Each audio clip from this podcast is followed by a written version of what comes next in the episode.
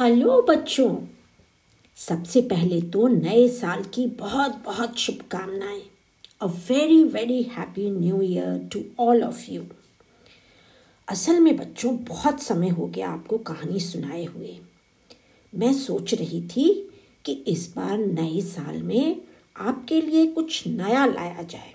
राजा, रानी, हाथी, घोड़े, बंदर, गिलहरी, इन सब की तो बहुत सारी कहानियाँ हमने सुन ली। इसलिए इस बार मैं आपके लिए भारत के कुछ प्रसिद्ध शहरों की कहानियाँ लेकर आई हूँ।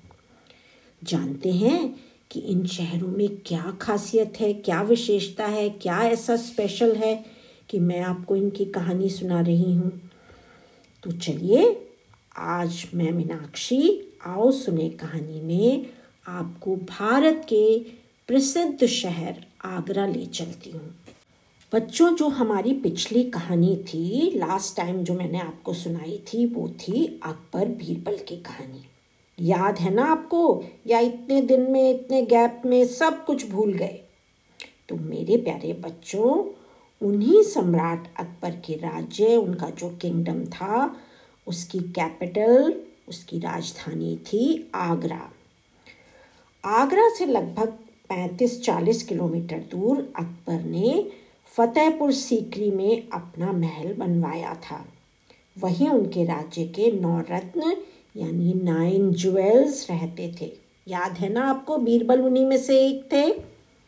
तो बच्चों, आज हम अकबर के जो नौ रत्न थे, उनमें से एक दूसरे रत्न के बारे में जानते हैं। उनका नाम था तानसेन। तानसेन एक बहुत बड़े, एक बहुत ग्रेट सिंगर और म्यूजिशियन थे। बच्चों, ऐसा कहा जाता है कि जब वो अपना गाना शुरू करते थे तो आसपास के पशु पक्षी चुपचाप वहीं आ जाते थे उनका गाना सुनने और चुपचाप उनका गाना सुना करते थे। और तो और बच्चों, तानसेन के बारे में ये भी कहा जाता है कि जब उन्होंने एक बार दीपक राग गाया और गाना शुरू किया तो आसपास की हवा इतनी गर्म हो गई जिससे महल के दिए यानी लैंप्स अपने आप जल गए। है ना बच्चों, आश्चर्य की बात?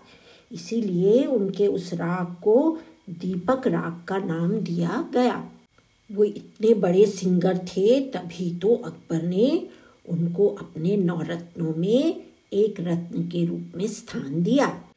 ये तो बच्चों हो गई ज्वेल की बात। अब हम बात करते हैं क्राउन की। क्राउन यानी ताज ताज यानी ताजमहल। मैं बात कर रही हूँ इंडिया के क्राउन ताजमहल की। बाहर के देशों में जब भी इंडिया का नाम लेते हैं तो लोग कहते हैं ओ India, the country of Taj Mahal. बच्चों, जो भी फॉरेनर इंडिया आता है, विदेशी आदमी, वो कहता है, मुझे ताजमहल तो ज़रूर देखना है। क्या आप जानते हैं बच्चों, कि जो नए seven wonders of the world हैं, उनमें ताजमहल भी एक है। बच्चों, ताजमहल संगमरमर यानी मार्बल से बनी हुई एक बहुत ही खूबसूरत इमारत मॉन्यूमेंट है। इसकी दीवारों पर सुंदर नक्काशी की गई है। मार्बल को काट काट कर उसमें सुंदर रंग बिरंगे कीमती पत्थर जड़कर सुंदर बेल बूटे बनाए गए हैं। चारों तरफ़ चार मीनारे हैं जो इसकी खूबसूरती को और बढ़ा देती हैं। सामने की तरफ़ फव्वारे लगे हुए हैं, बगीचे हैं तो पीछे की तरफ़ यमुना नदी बहती है।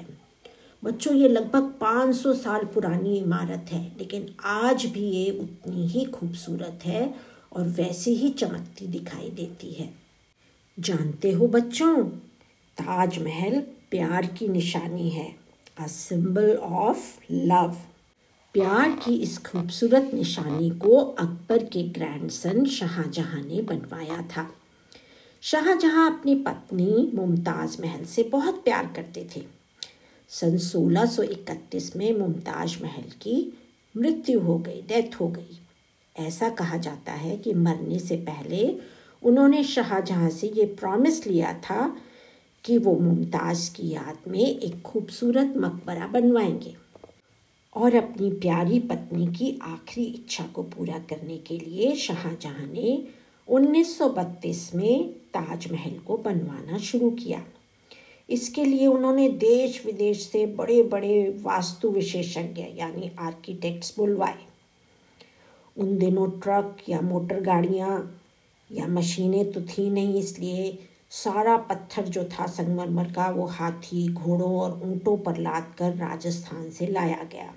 और बच्चों 20 साल तक ताजमहल के बनने का काम चलता रहा। उन दिनों मशीनें तो थी नहीं, इसलिए सब काम हाथ से होता था। सोचो पत्थर को लाना, फिर काटना, फिर उस पर चित्रकारी करना, यानी ड्राइंग बनाना, फिर इस ड्राइंग को धीरे धीरे काटना, छीलना, उसमें फिर कीमती स्टोन्स और ज्वेल्स को भरना, कितना मुश्किल रहा होगा। बच्चों, ऐसा माना जाता है कि बीस हज़ार मजदूर ट्वेंटी थाउज़ेंड मजदूर जो थे, वो बीस साल तक काम करते रहे, तब जाकर ये खूबसूरत इमारत तैयार हुई है। ताजमहल के नीचे के भाग में मुमताज़ और शाहजहाँ की नकली कब्रें हैं और उसके नीचे उनकी असली कब्रें हैं।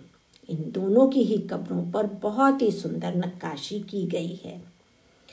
बच्चों, प्यार की इस खूबसूरत निशानी को देखने के लिए देश विदेश से लाखों की संख्या में लोग आते हैं और इसकी सुंदरता को देखकर आश्चर्यचकित हो जाते हैं।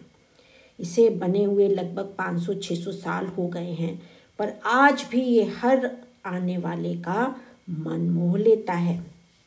ये तो हुई ताजमहल की बात। अब कुछ खाने की बात भी हो जाए। आगरा दो चीज़ों के लिए बहुत प्रसिद्ध है। एक मिठाई और एक नमकीन। मिठाई है आगरे का पेठा और नमकीन है दाल मोठ। ये दोनों ही चीज़ें लाजवाब हैं। पेठा एक वाइट पम्पकिन जैसी चीज़ से बनाया जाता है। गर्मियों के मौसम में ये हमें ठंडक देता है और मीठा होने के कारण एनर्जी भी, ताकत भी, जो कि आजकल ये सब जगह मिलने लगा है, पर पेठे की पहचान आगरे से ही है। तो बच्चों, बताना मुझे कि आपको आगरे की जानकारी कैसी लगी? और नेट पर फतेहपुर सीकरी, ताजमहल, पेटा दालमोहट इन सबके पिक्चर्स ज़रूर देखना। बच्चों, फिर मिलेंगे एक और शहर की कहानी लेकर। तब तक, भारत की ये शान है, विश्व में पहचान है, कितने हीरे जगमग करते मेरा देश महान है।